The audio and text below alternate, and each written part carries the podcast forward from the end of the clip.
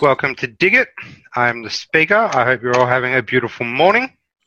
Uh, I'm here with my co-host, the Sharp Edge, and Corey Lynn of Corey Digs. How are you lovely ladies doing this morning? Doing good. How are you doing? Not too bad. Corey? I am doing spectacular. Spectacular. I have so much to include in this one. We have a ton of stuff to go over, guys. We do have a st- ton of stuff to get over. And we've had technical difficulties for like 40 minutes prior Yeah, to recording this. So.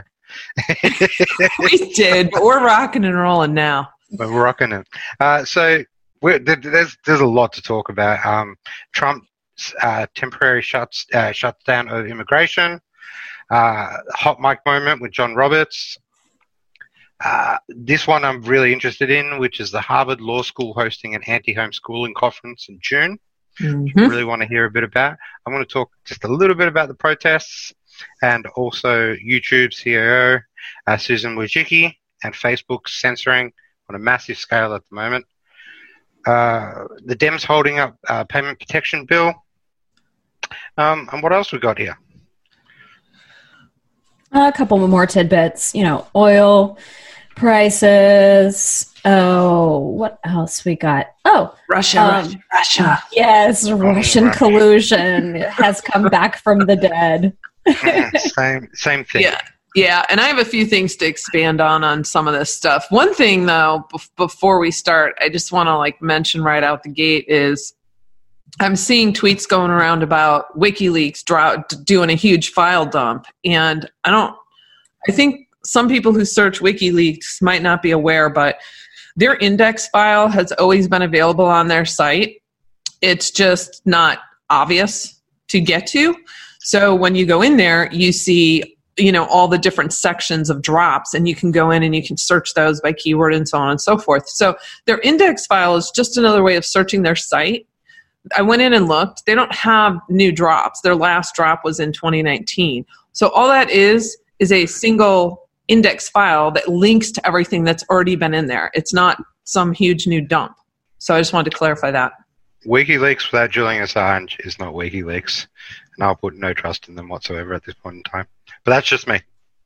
You can trust the stuff that um, you know that they have archived, but oh, the private yeah, like ones, yeah. right, right. yeah so let's rock and roll Um, yeah, so let's. Um, I'm just going to answer a couple of questions that came up. Uh, this one's from Mary. Uh, do you think it's possible that the, when the states open, they are hit by new co- uh, virus hotspots brought on by the deep state? They are so evil. Do you think that's a possibility?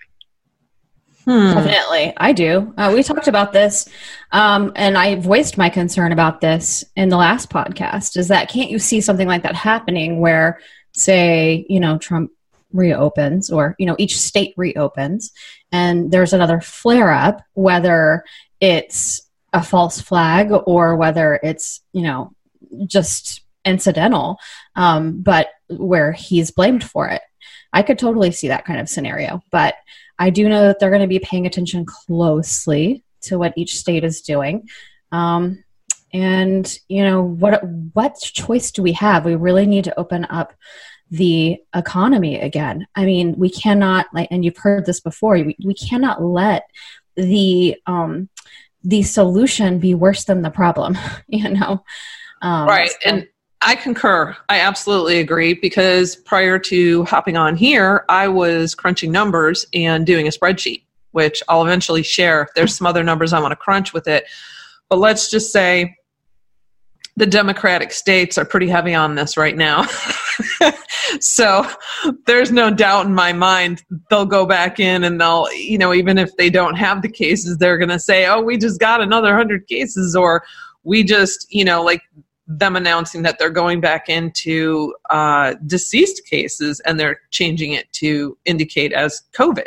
I mean look at look at new york numbers. They're through the freaking roof right now. And so do i think that that um, there's going to be um, some game playing yes do i think it's going to be because more people actually got the virus well it's possible but i think what we're finding is i think hundreds of thousands of people have already had it and never tested for it because the symptoms were so mild.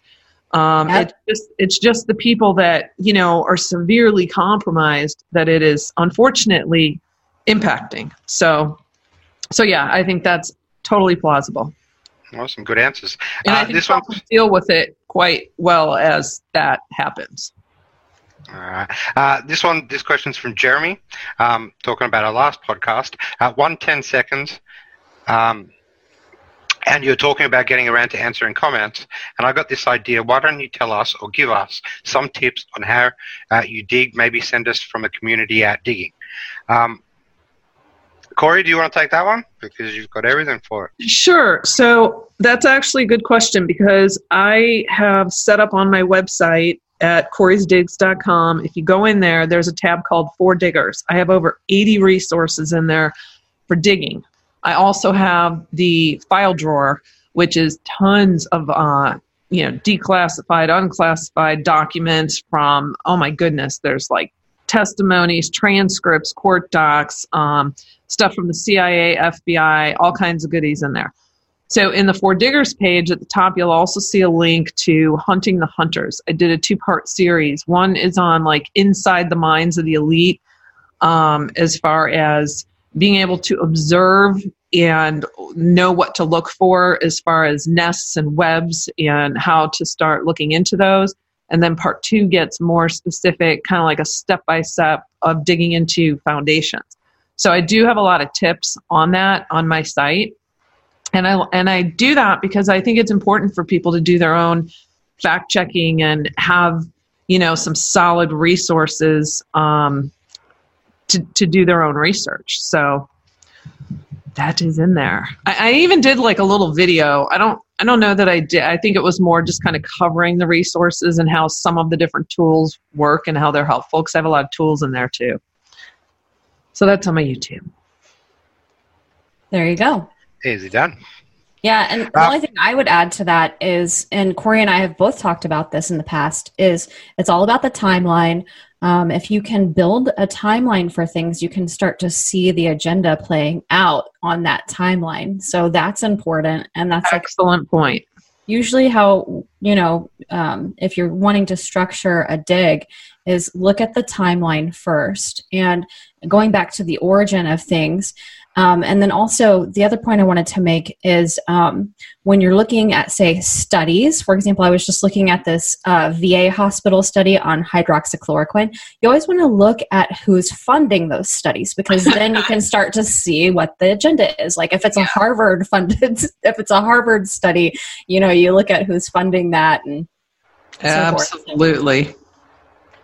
Absolutely. Always follow the money, of course. yep Always follow the money. I would always follow Bill Gates. He's everywhere. yep uh, all right, so let's roll into some of these protests that have been happening all around America. Um, people have had enough. We've had protests in California, New York, Virginia, Tennessee, Michigan, Minnesota, Missouri, and the, the list goes on. Now, yeah. people people feel different about this.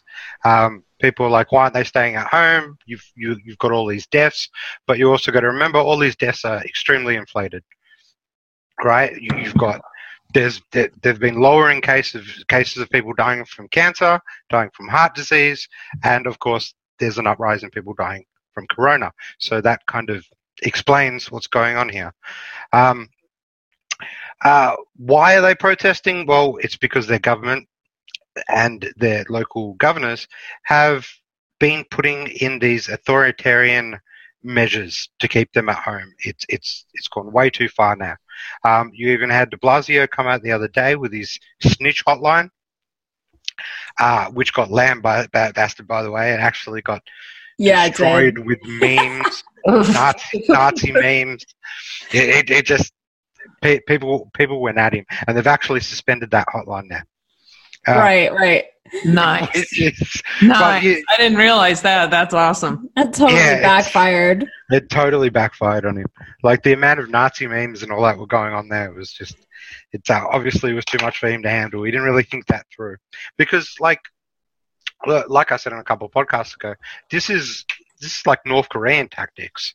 This is how North Korea used to control their population, right? Snitch, snitching on one another. Right. um, uh, asking information about the neighbors and reporting that. There's been some places that want to implement drones, right, to catch mm-hmm. people breaking these, and it's just it's gone way too far. Yeah. Um, you you can't go to a friend's house or and people are getting fined for it, and it's even happening here in Australia.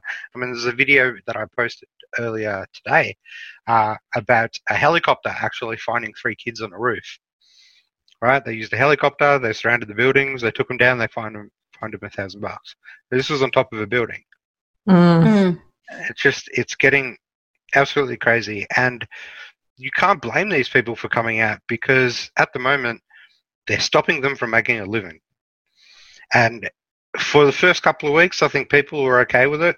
Do you know what I mean? Let's just let's try to slow down the curve here and whatever. But now you're at the point where people don't have money. That twelve hundred dollars ain't going to do nothing. Let's be real, right? right. It's people not a lot ready. of money. They're ready to go back to work, and and, and a lot of people haven't even gotten that money yet, including myself. Hmm. Right. I haven't got that money yet. I'm, st- I'm still waiting for Trump to send me a check. Oh, uh, don't on. hold your breath on that one. I know, right? I think I, I think I fight pretty hard for America. I deserve my check. And then we got the we got the hardcore censoring going on at the same time. Yeah, well, yeah, yeah, well, that's well, fa- the, the the Facebook lockdown protest. We we had we had a couple of questions about this uh, in in our podcast last week. That a, a few people were talking about the Epoch Times documentary that uh, we recommended to you, which is an absolutely incredible documentary. But people were posting that on Facebook, and it was getting flagged straight away. Mm-hmm. Um, it was getting flagged. Some of it was getting banned. It was saying it was all disinformation. um, and I, I know, right? It's absolutely a fantastic, uh. fantastic documentary. So Facebook's been doing that, cracking down really hard on it, um, and then we will roll into the YouTube censoring uh, which Susan Wojcicki went on CNN. Of course, she went on CNN. Mm-hmm. Um, and I'm going to roll that clip for you now. So let's listen to that. Um, we've actually seen a 75% increase in the um, news coming from authoritative sources since the beginning of 2020. Um, so we've seen a, a, lot of demand there. Um, but then we also what does talk- that mean? That means an, increase in, in video views for those. Yeah, and so we talk about that as raising authoritative information.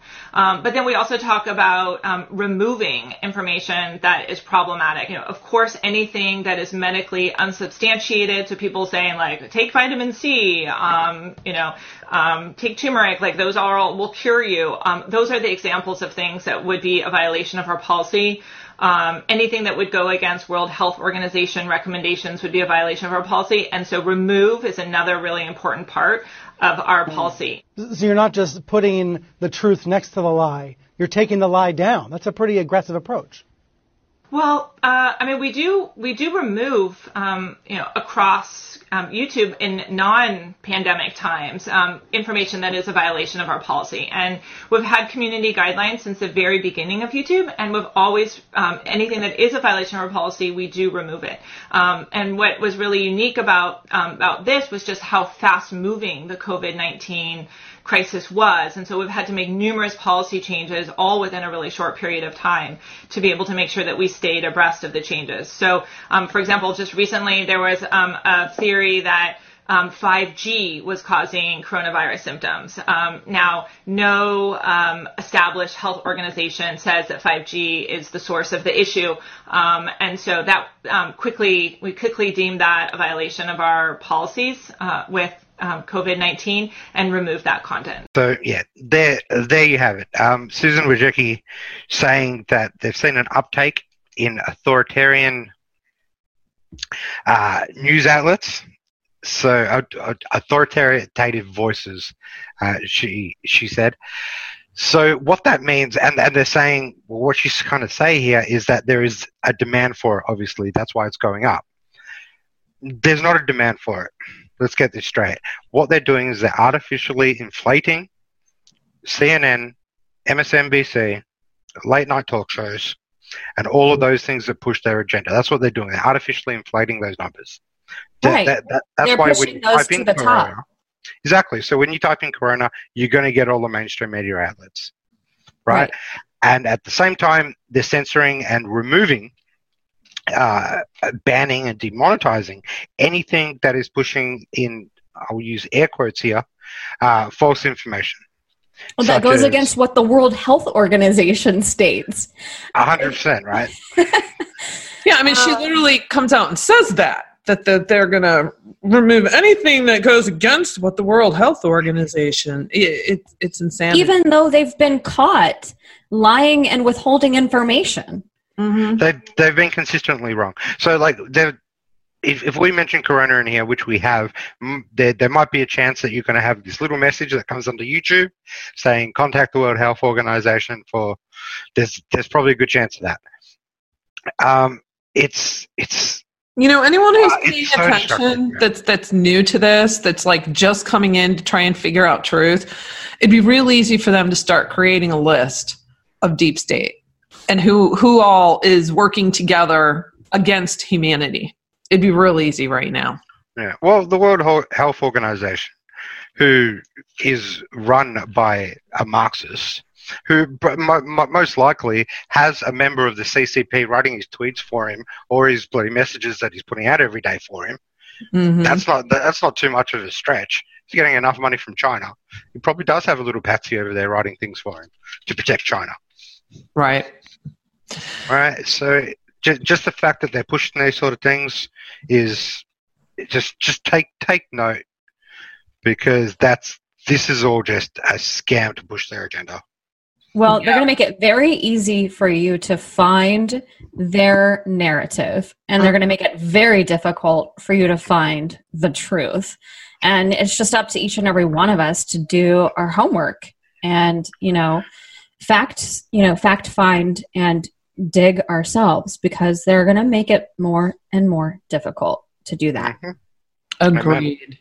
Yeah, uh, but like to say, this is one thing I've got huge criticism of Trump over. He does a lot of things like, all right, I like him. And he'll probably get some messages in the comments. Go, there he goes again with the Trump hate. I've got a couple. I've, I've, got, I've got a couple of these because I've questioned him on a few things. Um, but the fact that he really has to start pushing an Internet Bill of Rights. I'm so over it, and he really needs to start focusing on that. I know he's got a hell of a lot of other things to focus on, but an Internet Bill of Rights is so important because this is just allowing these companies to continuously do these things. And and you know, there's a huge debate saying that you know it's a platform or if it's an open forum, but these companies are getting money from the government. Some of them are, yeah. there is an antitrust probe currently underway for uh, you know amazon microsoft apple google um, alphabet so um, they are i think that's where it starts and that's where we were kind of looking at, at, at like the, the the beginning of this where they start to break up some of the monopolies that these um, huge tech companies have over um, censoring us. Um, so hopefully, um, we'll see. How some about we stop funding that. them? How about we stop funding them and we stop giving them contracts? Yeah, I think that. I'm I, going to agree with you on that. and then we also have, um, you know, this new owner of Twitter and some, you know, speculation as to whether or not Jack Dorsey is going to remain the CEO. Um, there may be some headway made there. Hopefully, um, we'll have to wait and see. You know. Mm. And then All we right, also so- have lawsuits, lawsuits like Devin Nunes and some others um, suing Twitter. And I Right. think that's where you really hurt them is when you start hitting them in their pockets um, for the censorship. Cool. All right, I got to roll into the hot mic moment. Roll into it. there's there's a few things I want to go over and clear up and add to. So so John Roberts from Fox News walks into the room prior to the press conference. And quite honestly, when I saw this, my first gut said this is totally staged. They know the mic's on. that was just my feeling. I could be wrong, but that's how it felt. So basically he walks in, he says, he's to, to one of the guys there that was wearing a mask. I don't know that we ever really caught his name. Uh, he says, you can take off the mask. The base mortality rate is like 0.1 to 0.3. And the man with the mask says, Is it really? That's reassuring. Everyone here has already been vaccinated anyway. Now, one thing I want to clear up about that is because that went viral. I personally feel that he either was suggesting they've been vaccinated for you know for the flu the regular flu vaccine or that he was interchanging words and meant to say we've all been tested because they have to be tested before i believe it isn't it before every press conference they're like lined up to get their tests or something? I don't know if it's before every um, press conference, but I know that they have done that regularly. So maybe Okay. there's, you know, Yeah, so I don't think he was suggesting that there's already a vaccine out for this and they already have used it. Uh, if that was the case, believe me, these factories that Gates is funding right now would be in full steam ahead producing these. So, so then Roberts says USC and LA County Public Health, they found that there were 7,000 cases in California. They really believe that anywhere from 221,000 to 442,000 people who were infected. And the man in the mask, that's, that's funny, says, Really? And another man says, So that's 0.1 to 0.3? And then the guy in the mask says, "So it's a hoax." And Robert says, "No, no, I don't. I don't think it's a hoax." So, so then some people were bringing up some bills um, after they saw this, and this all came out, and they were bringing up Bill S. 3505 and Bill HR 6299, which has to do with the rapid coverage for coronavirus vaccines um, because those were, I believe it was March 17th for the one on March 19th. But those are like dead in the water because those were essentially rolled into the CARES Act, which was signed into law on the 27th, which basically gave um, public health and social services emergency funding $27 billion. And that's, I'm not going to go into it because it'll take forever to read through, but that incorporates and encompasses the purchase of vaccines, therapeutics, diagnostics, necessary medical supplies, you know, on and on and on. So I wanted to clear that part up. Um, also, the was it the same day of the hot mic? It was either the same day or the next day. The article comes out about the DOJ clears US drug companies to distribute hydroxychloroquine to coronavirus patients.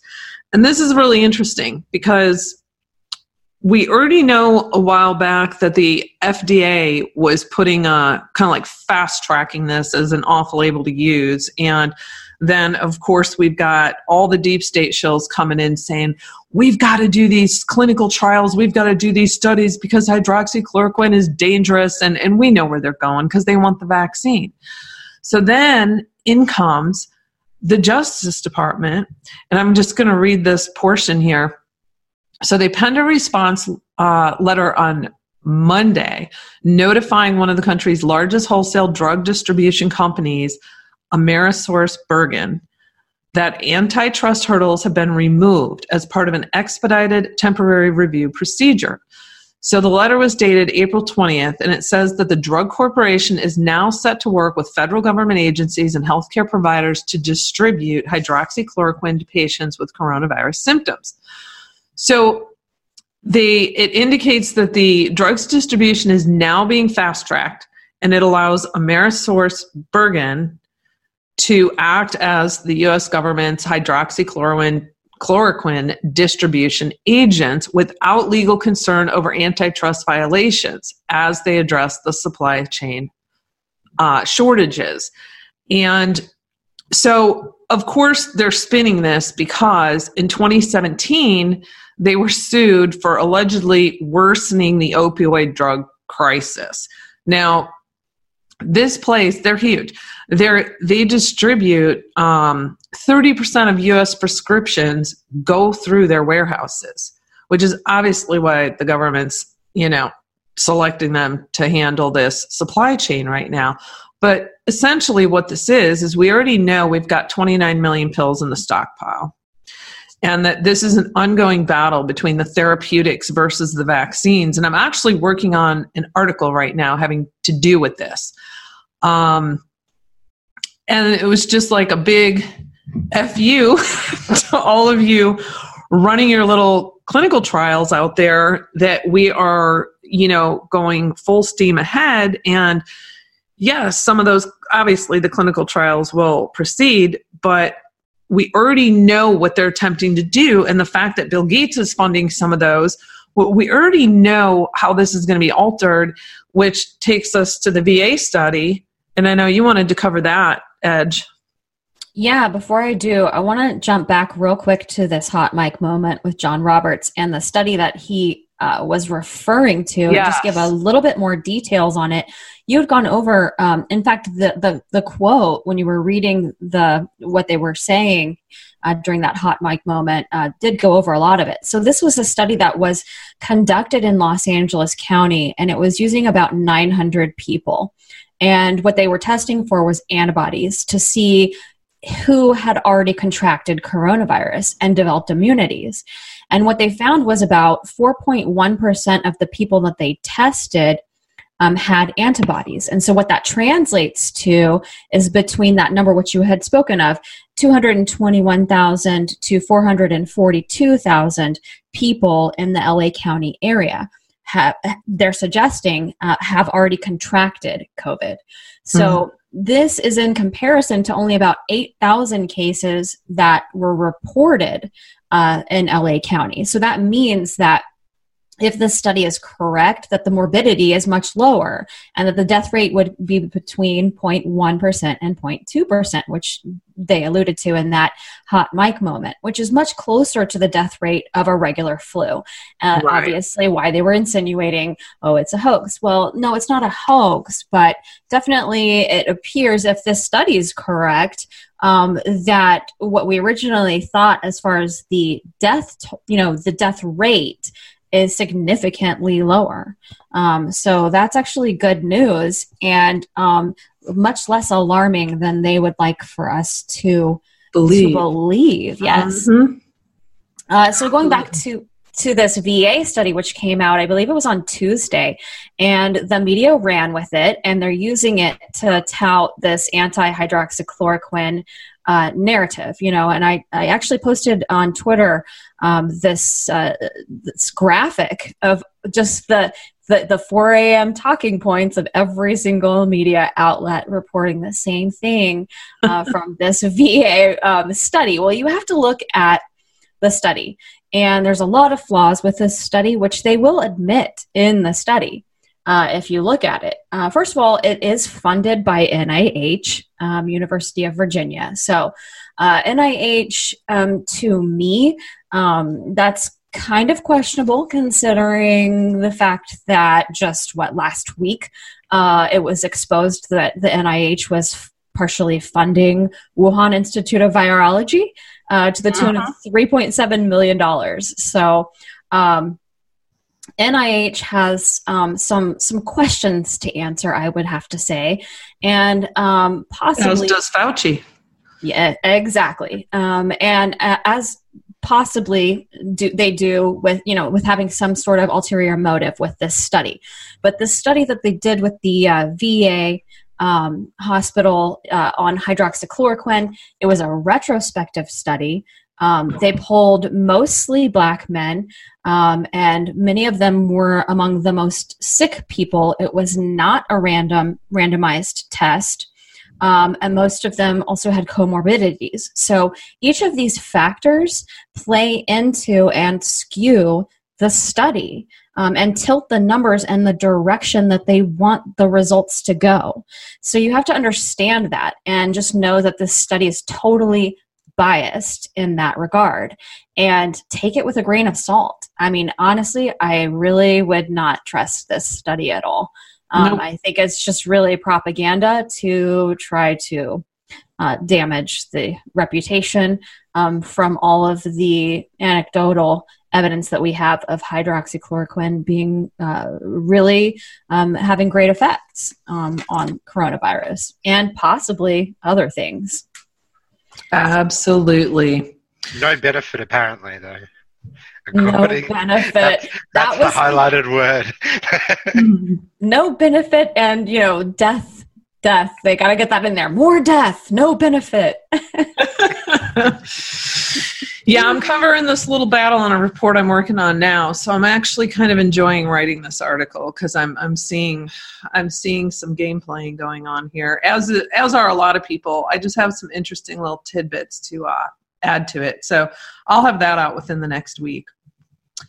Should I roll into the Harvard? Because uh, this one, oh my god, I was on fire while I was reading this. I was yeah, just pissed pissed me Oh. off too. oh.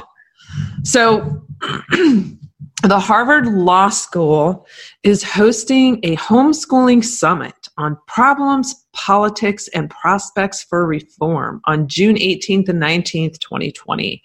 And this, of course, is private and by invitation only. And this just, oh my God, guys, this got me so heated.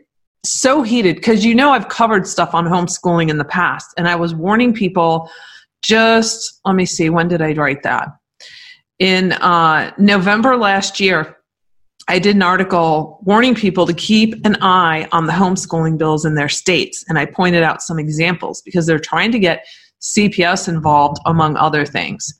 And there we're seeing we've been seeing a gradual increase in the number of people that are now homeschooling their children. And now with this think about it. We have all these we have i think it's like 50 million kids are out of school right now. And some schools have set it up online to where the you know the students are able to finish out school via online. And some parents are finishing it out through homeschooling and um, gosh i don't even know what what where that leaves some of the other students um, who maybe don't have either of those options but at any rate, I think it's scaring the hell out of these people because people are realizing, hey, maybe we can do this. You know, now that they're forced into it, maybe this isn't such a bad idea, especially since we're well aware of all the indoctrination that goes on in the schools. So, this Professor James Dwyer organized the conference, and he believes the reason parent child relationships exist is because the state confers legal parenthood and it's the state that is empowering parents to do anything with children. Just, mm.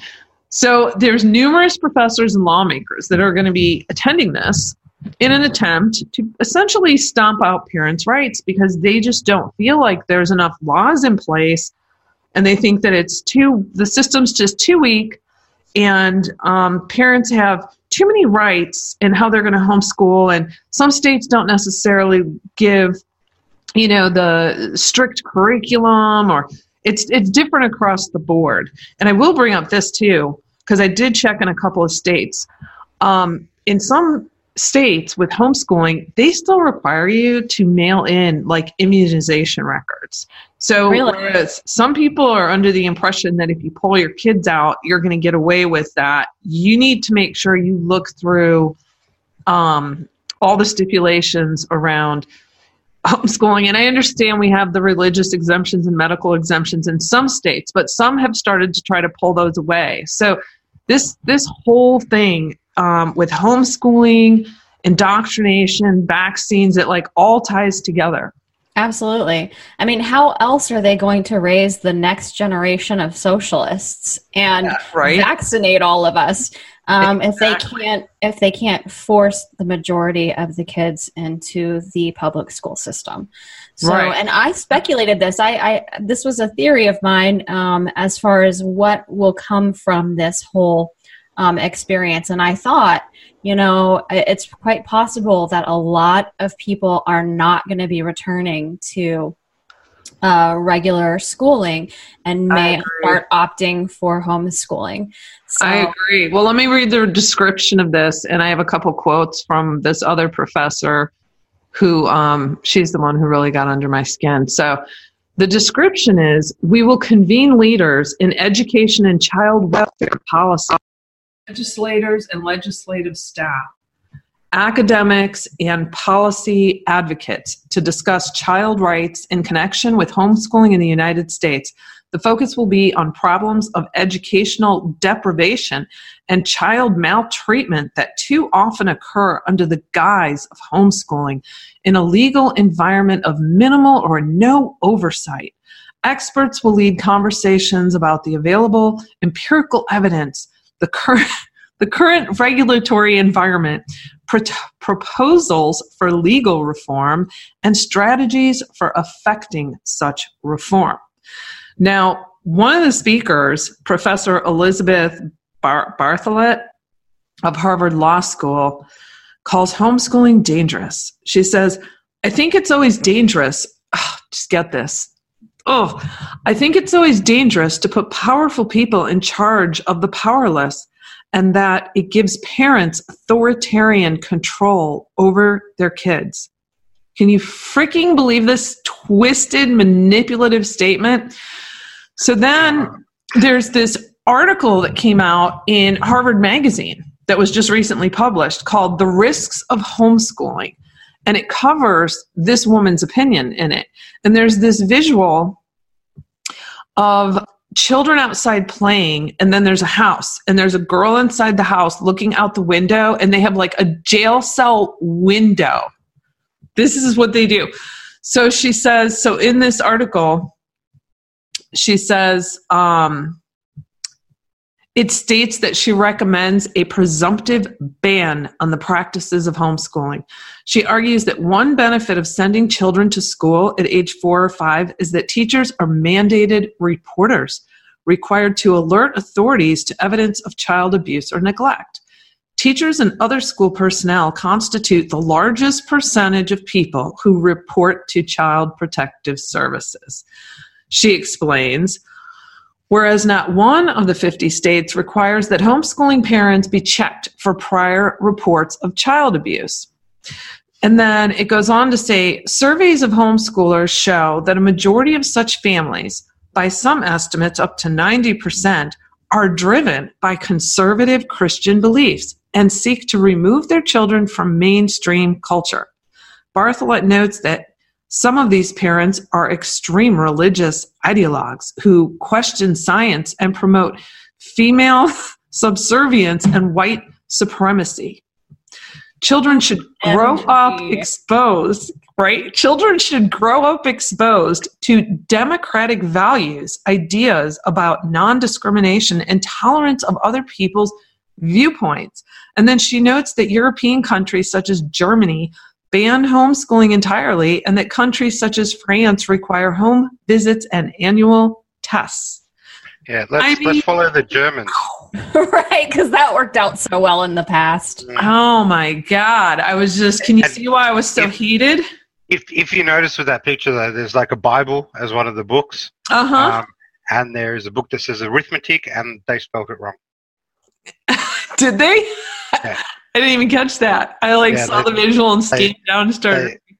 They, yeah, they spelled it wrong. So oh, welcome wow. to Harvard, everybody. How's that? Wow. I mean, I, I, wow. I mean, the whole sentence about, about dangerous to put powerful people in charge of the powerless. So they're totally psychological manipulation tactic twistaroo here, insinuating that the parents are the powerful people making their children powerless and then it's giving them this authoritarian control over kids when it's the complete freaking opposite mm-hmm. and, and then guess, the fact that we know what goes on with cps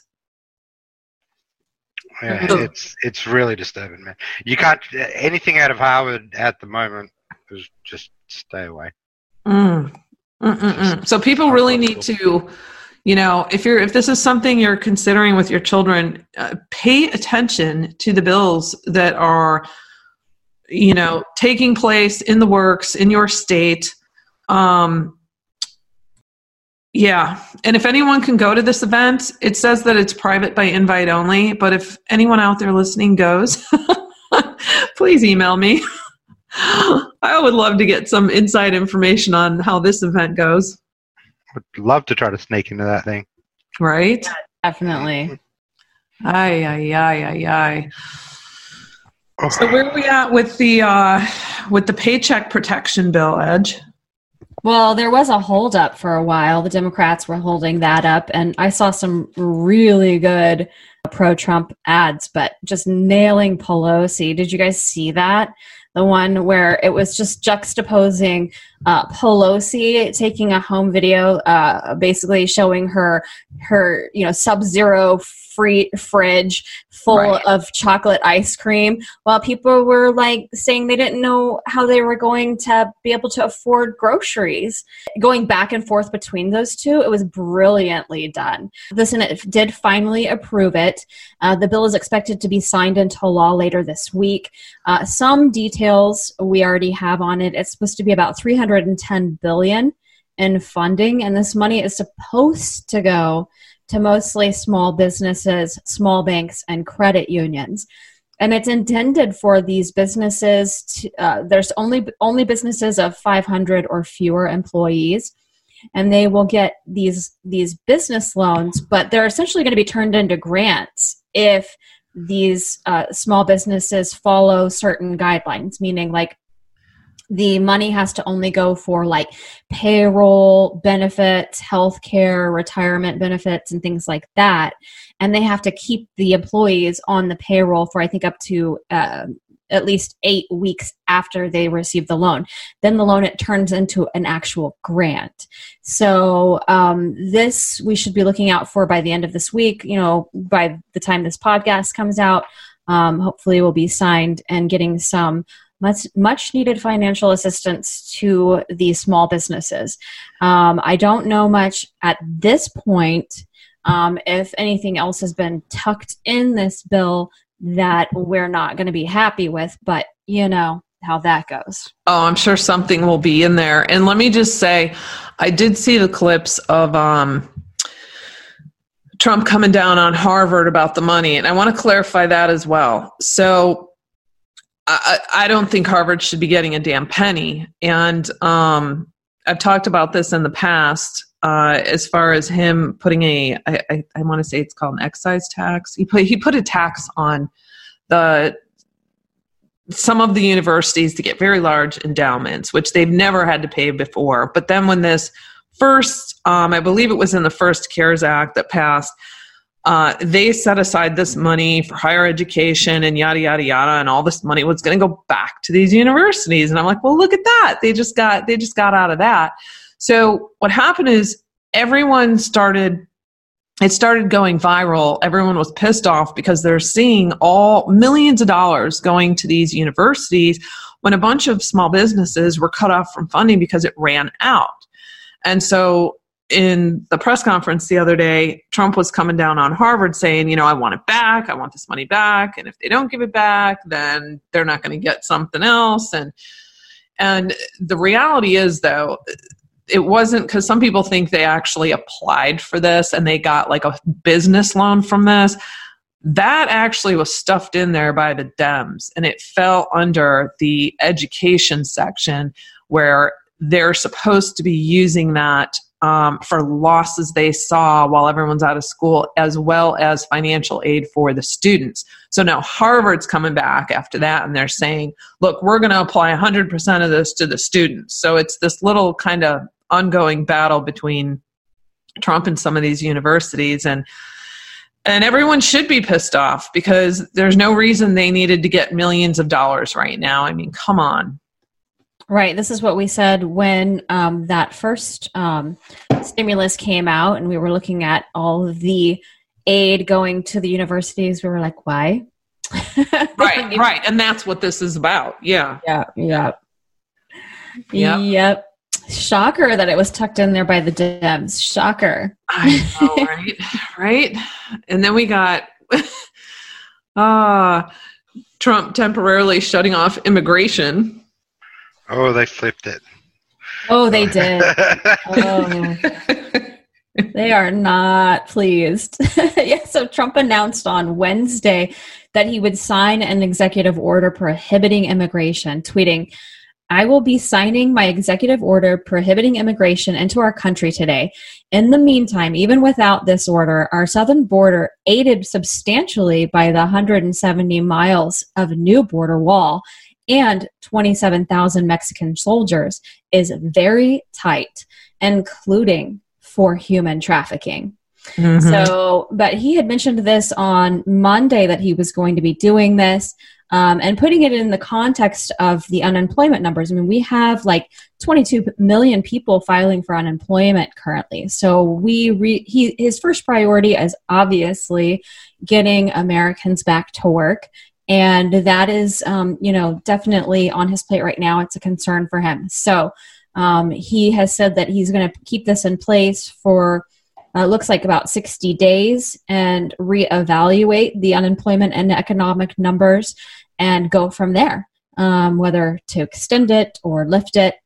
Uh, but the Democrats, like you guys had mentioned, uh, are just fuming about this. Of course, they were pissed when he closed the uh, borders to travelers amidst the coronavirus pandemic in the early days. So, of course, they're mad about this. But Pelosi, Schumer, de Blasio, they all come out, and plus others, I'm sure, that just all saying it's, oh, it's just a distraction. oh, these people are too much. I'm telling you. I'm telling you. Yeah. And then we got and then we got the buying up millions and millions of barrels of oil too. Yeah, so bad news. Yeah, bad news was the oil earlier this week. Good news is that uh, Trump used the opportunity to replenish our um, our oil reserves at the lowest possible cost, and also. Um, by Wednesday, U.S. stocks have started to rebound, and oil prices are starting to stabilize. So it looks like um, you know it, that wasn't going to be, or that it's not going to be like something that lasts forever. It's we're going to see things kind of start stabilizing again. Uh, but that was at least there's a silver lining there that we were able to replenish, you know, our oil reserves at a really low price. So Right. Right. Now what's going on? I haven't had a chance because I've been working on my article with Russia, Russia, Russia. Right. So the timing on this has got to be uh, put into question and put into context here. Uh, so the Senate Intel Committee they released their report on Russian interference in the 2016 election uh, this Tuesday, and the report concluded that Russia did aim to help Trump in the 2016 election, and this report is in total opposition to say like the House Permanent Select Committee. Uh, their intel- their findings, which they um, you know that w- that that was led by Devin Nunes. Um, but so the media's run with this this story this week, and they're just dr- rehashing Russia, Russia, Russia uh, because of this report just released today or this week. Um, but uh, they're also touting that it's you know a Republican led Senate Intel Committee report. Okay, so let's talk about this for just a second here. Let's let's drill down for a second. So, this Senate Intel Committee is chaired by Republican Richard Burr. And if you recognize that name, it's probably because he's currently under investigation for insider trading and dumping stocks after he received a coronavirus briefing. So, the timing on this um, this drop of this Senate Intel Committee report is highly questionable considering the hot seat that Burr has been in lately. And both Richard, I'm sorry, both Senator Burr and Mark Warner, they were, uh, who, Mark Warner is a Democrat from Virginia. Virginia. Uh, they both wrote letters to a judge asking for leniency in a case involving one of their former staffers who leaked classified information to the to the press related to this whole Russia collusion plot. And that staffer actually received a 2-month prison sentence for leaking that classified information. Mm. So, you know, it, it, you have to understand that, you know, even if they say, oh, it's a Republican led Senate Intel Committee, well, um, not all Republicans are MAGA. And Right. some, some of these guys are still deep state. Some of these guys are actually involved in trying to bring down Trump and uh, involved in leaking stuff to the press, trying to cover it up, and so on. So uh, the the timing on this report definitely needs to be put into question, um, and also the validity of this report as well, considering um, the scandal kind of that's attached to it. So, yeah. And then I think the last thing on our list that we wanted to talk about was this recent um, alleged hack that went viral having to do with the WHO and NIH, CDC, World Bank, the Wuhan Virology Lab. And I was looking at it going, uh, I don't know, this looks like a list of internal emails. I don't get it.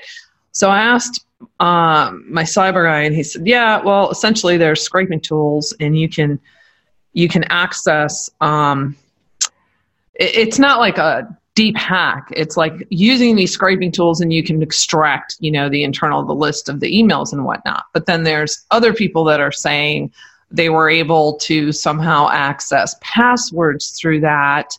And I and I spoke with a couple other people, and they were kind of on the same page as far as that goes. But quite honestly, I just kind of dropped the ball on that because I've been busy working on my article. So I don't know what you guys have found out about that. And then I know there was also something with um, Google Images and 8kun and stuff going on as well.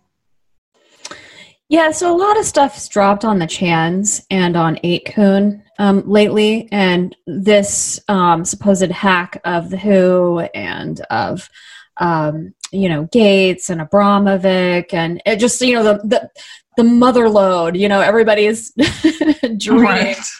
um, dropped on on 8kun and the and I think it was 4chan or 9chan, but anyways, and also um, some Google search of uh, that produced like kitty pictures as well. So those mm. all kind of dropped this week, um, and uh, it's been it's about suspect. Like, it's, it's suspect. It's yeah. suspect. It's it looks like a setup. It looks like uh, another attempt to discredit those boards uh, because they really don't want people to have a place to gather and communicate and share information anonymously and uh, you know uh, totally uncensored um, right. so so they're trying to shut that down or discredit it in any way they can and uh, it seems like that might be a motive but you know that uh, stuff dropped on the board i think it was like tuesday night um, for that supposed hack. And really, nothing was produced by you know Wednesday, you know afternoon. Nothing really has come from those supposed hacks. Um, and you know, I really didn't see anything explosive uh, from them. And one other thing that looked really that made it look totally fake was that passwords were like one, two, three, four, five. you know, I mean, um. it, it, yeah, it's suspicious, and so it just looks like um, it, it's probably a honeypot, and mm-hmm. um, yeah, I, I, I, wouldn't put much credence in it. I well, it's kind of interesting too that the same at the same time, then we have everyone tweeting out, you know, WikiLeaks is dumping all their files, and no, it's the file index. It's always been on their site, so it's files that have always been there. You're just accessing it through the index. It's a little different. Um, so that's kind of interesting that that all sort of hit, I believe, within like 24, 48 hours of each other. Right. Right. Lots I of think, distractions and confusion going on. And then I see, you know, I see it's it's uh it's got a couple it's accomplishing a couple of things for them to do this. Number one, they can once again say, oh, you know, white nationalist hackers on, you know, the Chans and on 8kun are, you know, um, at it again and you know they can call us neo-nazis again. And that that accomplishes that goal of discrediting us. But then also on the other hand end i saw um, articles out this week about Maria Abramovic, you know, playing the victim. Oh, I'm being attacked. Uh, you know, I just want to be left alone. Right. That, that, sort of thing. Trying to drum up sympathy because really they've gotten hammered. Gates and Abramovic and the WHO have gotten hammered. I mean, people are really waking up to that agenda. They're still getting hammered. Right. Yeah. Yeah. And I saw a crazy, I want to see if I can find this. Yeah, crazy, um, kind of interesting, strange, odd tweet by Pope Francis today. He says, When we are in a state of sin, we are like human bats who can move about only at night. We find it easier to live in darkness because the light reveals to us what we do not want to see. But then our eyes grow accustomed to darkness and we no longer recognize the light. I mean, so many different twisted ways to break that one down, right? Wow. Mhm. Yeah, that is bizarre. I can, I mean. I, I could spend hours trying to decode that. I know. I know. Oh boy. what kind of hidden messages is he trying to send right there? Uh huh. Human bats. Interesting. Yeah, very interesting. There was another one too. Um, hang on, because I want to know if you guys knew this. This was maybe I'm sure this has been out for a long time, but it was new to me. Um, Robbie Starbuck tweeted this out, and uh, it was an NBC article. He says, "Weird fact: Earth Day co-founder Ira Einhorn murdered and composted his girlfriend in his closet." He jumped bail and escaped to Europe for 23 years until finally being extradited to the United States. He died in April 2020 while serving a life sentence. So this is like one of the co-founders of Earth Day. Yep. I've actually. I've actually heard that. Um, I didn't know the update of him dying in prison just recently, but I did know that um, the the founder of Earth Day had uh, murdered what is it, his wife? You said Girlfriend, girlfriend, and right? I'd heard that before, and Yeah, I never really dug closet, I guess. Mm-hmm. Mm-hmm. Yeah, I'd never heard that me. before. It doesn't surprise me. Oh, It really this doesn't. crazy world we live in. It's so crazy. Mm. So, what are you working on right now, Edge? Are you working on any digs? No, nothing. I got nothing. I got nothing. All right. Well, I'm working on my whole vaccine battle report right now, and I'm going to try and keep this one short and concise with a little bit of a timeline thrown in there and um, just some things I really want to point out. So I will have that out within the next week. we we ready to wrap, guys? I think so. Yes, let's do it. Are we gonna rap to some music here? Oh, what, could you hear that? Sorry. yes. I was wondering who that was coming from. my bad. My bad. Just a little little soundtrack to close us out. Here we go. My bad. All right, guys. Thanks for listening to us here on Dig It. Please share this podcast. We are now on Google Play, iHeartRadio, SoundCloud, Spotify, Stitcher, TuneIn, and of course, YouTube. We'll see you back next time, right here on Dig It. Peace out. Yeah, she got it. Boom.